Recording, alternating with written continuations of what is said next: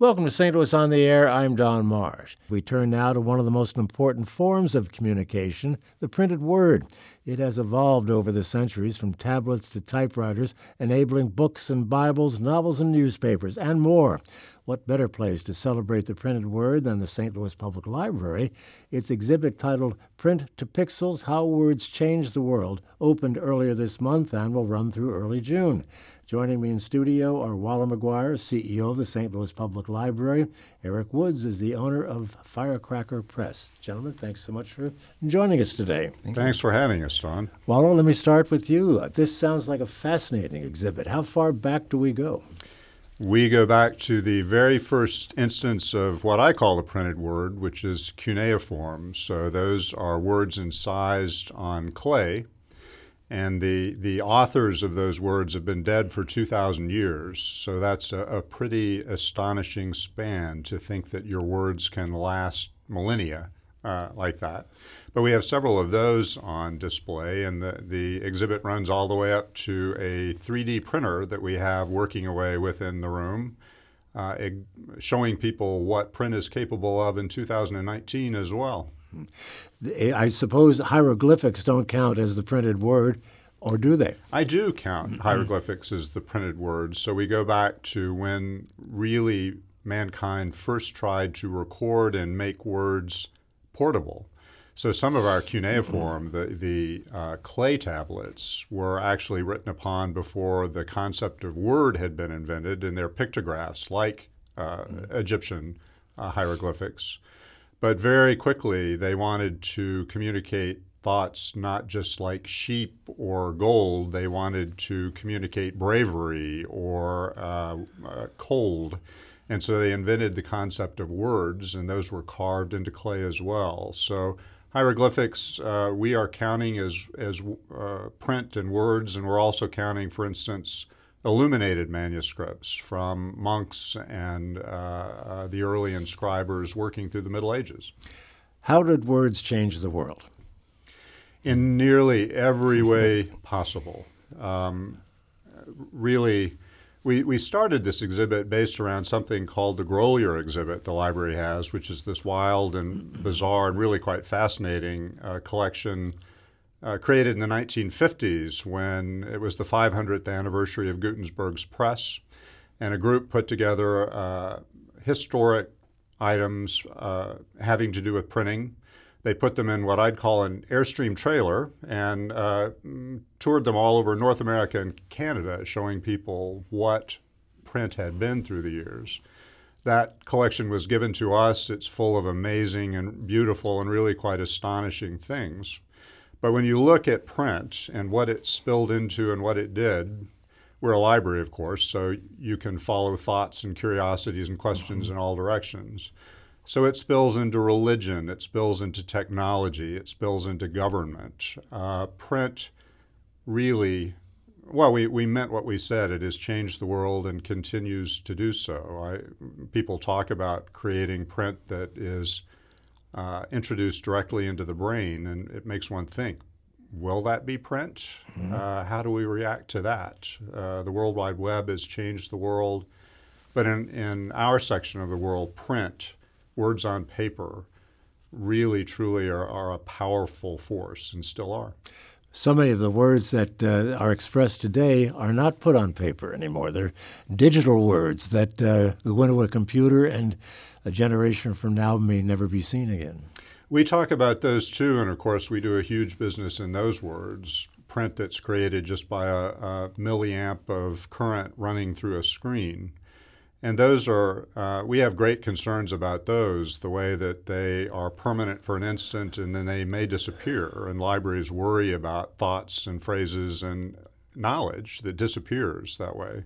But uh, people also have to worry, I'll point out, those words have a way of not disappearing and showing up often at inopportune times. Digital media is uh, uh, an interesting and sometimes dangerous uh, form of print and communication. So it, it pays to think about these issues and how print does affect our lives uh, and how we should pay attention to it. Eric Woods, I'm sure this is something you must give some thought to, given what you Yeah, do the, the, digital world versus the physically pr- printing of, uh, of words. Sure. Yeah. Uh, yeah, you can't talk about print without talking about technology. Yep. Um, and we talk about technology a lot these days. Um, and most people think of that as digital technology, but uh, digital technology doesn't exist without printing. Uh, the, uh, the structure that we've got underlying all that digital technology came from the printed world. a lot of that terminology is very similar. So, um, you know, at the Firecracker Press, our interest is in the last 500 years or so. We don't go back, quite back to 2000 You're going to Gutenberg. I assume. But we yeah. basically go to Gutenberg, Mm-hmm. and um, folks often ask us, "Well, what is what's special about what Gutenberg did?" And he gets credit for inventing the printing press, but you also have to consider the combination of tying the printing press to movable type. So letters on blocks that can be moved around, recomposed, printed, taken apart. The next day you come in and you work on another project. And that concept right there alone changes the world. What is your exhibit like at the library? Well, the great thing about this collaboration between the Firecracker Press and the St. Louis Public Library is that we're going to take our shop, our uh, shop that's over on Cherokee Street, we're actually going to move it to the library. So, in essence, we'll be taking presses, we'll be taking type, I'll take my phone, I'll take my desk, all the accessories we need to run the shop, and we'll actually be doing that from the library location, from the central library. What, what kind of printing will you be doing there? We're doing letterpress printing, and that is Gutenberg's uh, invention, more or less. And uh, we talk about technology. Uh, people want to know what letterpress is, and really, letterpress was simply printing. After Gutenberg sort of developed this technology, um, it took about 400 years for that to change and a, a technology to advance so that there were subsections of what printing is, be it offset printing or today digital printing. So what we're doing wouldn't have been all that particularly special 100 years ago, uh, but now that we've got other forms of communication, uh, it certainly has a contrast.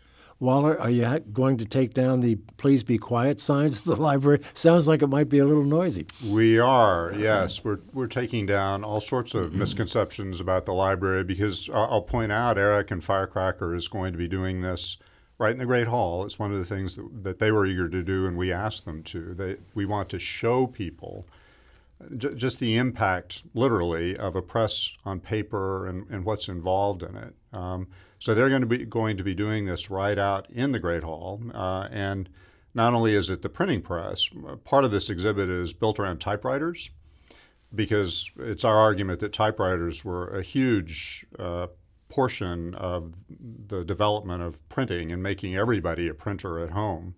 And there's a, a, another collaboration we're working with the Jones Typewriter Company, who's right here in St. Louis, and so we've got an exhibit of some of the very earliest, in fact, the earliest commercial typewriter ever made. But we've also got a display of early typewriters that people can work on, can type on. and it's been funny. Uh, people are lining up. You and I can't believe this, but there are people who've never touched a typewriter or heard it clack. It's been a long time since we've heard the clack of a typewriter in the Great Hall. So there are all sorts of noises going on in the Great Hall, and that's a great thing.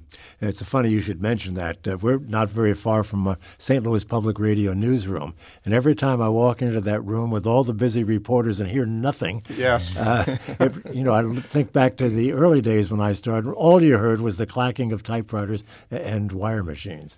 We uh, Eric actually has a linotype as as part of his uh, operation, which I would have loved to have moved into the Great Hall. That's another huge step forward in technology and printing. It really made modern uh, newspapers possible, but it, they're such vast, enormous machines. They're the ones that Thomas Edison called the eighth wonder of the world because they're so complicated.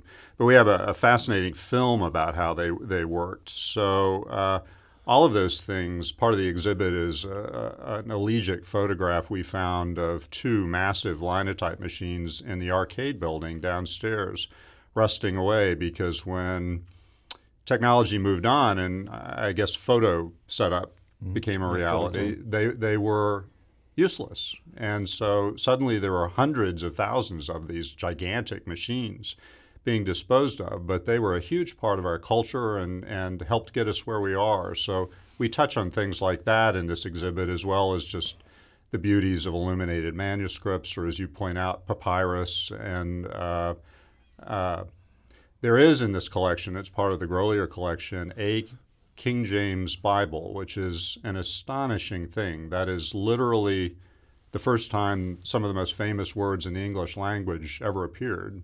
And that is the book there on display that was read from English pulpits and made those words known. It changed history. Um, and it's a sort of utilitarian, beautiful, but utilitarian document because it was printed to, for the first time ever, to make the Bible known in English. Um, and one has a, an emotional reaction seeing the real thing in front of oneself, mm. and so I think that's an important part of what an exhibit can do. Erica, I'm, I've forgotten some of my history here, but wasn't the Bible the first thing that Gutenberg printed? Do you recall? Uh, the, the, Bible is certainly what uh, folks know uh, Gutenberg printed. Uh, the Gutenberg Bibles that go around, people are have seen and, and certainly know about those. Um, yeah. Gutenberg's time was very limited. Uh, you know, we know that he's the sort of the godfather of all this stuff, but I think if my history serves me correctly, he only operated for a couple of years until um, money became a problem. So uh, there were other individuals involved with him, investors and, and, and folks that kind of helped him run the shop. And those folks carried on his legacy after he was gone. So. As Waller has indicated, uh, much of this uh, exhibit is, is hands on. How is that so with regard to Firecracker Press at the library? Well, everything we do at Firecracker Press is hands on. Well, everything you do, but what about the visitors? Uh, well, the folks that are going to be coming, uh, we'll be doing Saturday sessions with folks as they mm-hmm. come in. Uh, we'll be doing print demonstrations and talks about history, uh, both in the long term and uh, sort of in St. Louis print history here, uh, which is pretty rich. And folks will be able to print something and take it with them, take it home. Uh, give me sort of some insight into the St. Louis rich printing history. I, I haven't associated that with St. Louis necessarily. Well, here's a fantastic thing about the library. Uh, they have an amazing collection of uh, type specimen books. Um, and there were over 200 type styles. We know them today as fonts uh, on your computer. Sure. Um, uh, 200, over 200 typefaces that were designed here in St. Louis uh, by two individuals. One of those individuals was um, who the library's collection is named for, Nicholas Werner and um, they were changing the style of the times uh, all around the world with uh, with their typefaces that were designed and cast here in St. Louis. So we'll be talking about that a little bit, but also you know the railroads, the shipping, all the industry that came through St. Louis um, needed printing of one kind or another. Are we ever going to reach the point where we will not have printing presses per se? That this your industry will change that much? Well, the idea that print is dying has been around for quite a while. Um, I can remember back many, many, many years ago to my college days, uh, the, the, the term print is dead was coming about because computers were all we were using. Mm-hmm. Uh, that hasn't happened yet. In fact, I think I could argue that there's more paper being used today than ever before, and all that paper is being printed on one way or another. Letterpress printing in particular is something that um, has certainly changed over time and moved out of an industrial uh, application and into an art. And that's what we do at the Firecracker Press. Waller, I was surprised to hear you say a moment or two ago that there's a typewriter establishment here in town. I, I thought they were long gone. No, uh, really dedicated group. And actually, we've had some people who visited the exhibit already and said, you know, I've got a typewriter in the basement, and they've already shown up at the Jones Typewriter Company to have it repaired. So I, I, I, told staff we may be starting a second wave. I don't know, but yeah, there's there's still a dedicated. Some people may know that Tom Hanks is a fanatical typewriter collector, yeah. and there are a lot of them. But uh, a lot of people are anxious to keep them running, and my understanding is that the, the Jones outfit can do that. Yeah. Well, if vinyl is coming back in the record industry, I suppose typewriters could come back too. I've often joked that if I had a typewriter, where would I go to get a ribbon for the darn thing? And we've we've had to do that too because we've got three of them out that people are using, and we're going through ribbons like wildfire. So that that can be arranged too, Don. But uh, there's just nothing like that satisfying impact when you hit a key and it smacks on on the page. Uh, and so we've got kids who literally have never touched one before who now want a typewriter. So, yep, new generation. I was going to ask you how kids are reacting to uh, to the, the typewriter. And it's the exhibit has been designed so we hope so that anybody can interact with it. Um, you mentioned Gutenberg. I just wanted to say that often in the United States we do have a kind of obviously a Western point of view, but the the history of print runs back into Korea and of course China, and it, it has well. Uh, hundreds of years of history before Gutenberg sort of reinvented and, and brought technology together. So we point that out. But we, we try to create an exhibit that could lead into the, the children's library as well as the research collections. One of my favorite children's books, uh, Clack uh, Moo, which is about cows with typewriters, is part of the exhibit too. Uh-huh. So uh, we try to appeal and interest a wide audience. Eric, as someone who's spending some time in the library these days, what, what is your favorite part of the exhibit aside from your own participation? Well, um, that Werner collection, like I mentioned earlier, with all the type specimen, I, I know people from all over the world that come to St. Louis just to see just to see those typefaces in books. Mm-hmm. Um, some pretty special stuff. Um, I walked in the other day straight through the front doors off of Olive, and I looked up in the ceiling, and uh, there's four icons sitting there. One of them is Gutenberg looking down on you.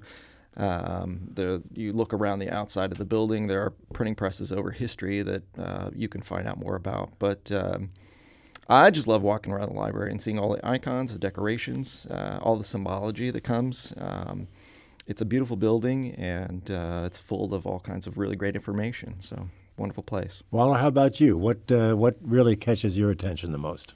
we did uh, do a display that is, as Eric points out, directly tied to the building. The exterior of the building has these stunning carvings of printer's marks, which was the very earliest form of printing copyright. And so we photographed those around the building and displayed them so people can can see them. Uh, but uh, really, some of the most beautiful and stunning and historic documents ever created, part of the exhibit. They're owned by St. Louis right here at the library. And it's not often that you can see something like that laid out in front of you and see a thousand or 500 years of history go right by your eyes. And so we've tried to do that, and I hope it works. I'm sure it does. And what a wonderful setting for any kind of an exhibit. The renovated library, if you will, is magnificent. Most beautiful room in uh, one of the most beautiful rooms in the United States, yeah. No question about that. I want to thank you both uh, for being with us today. Again, the Print to Pixels How Words Change the World exhibit runs through June 2nd at the Central Library downtown. Good luck with it. Thank, thank you for you, being with us. Thank Great you. to see you, Eric and Waller. That's it for us for today. I want to thank you all for joining us. I'm Don Marsh. This is St. Louis on the Air on St. Louis Public Radio, 90.7 KWMU.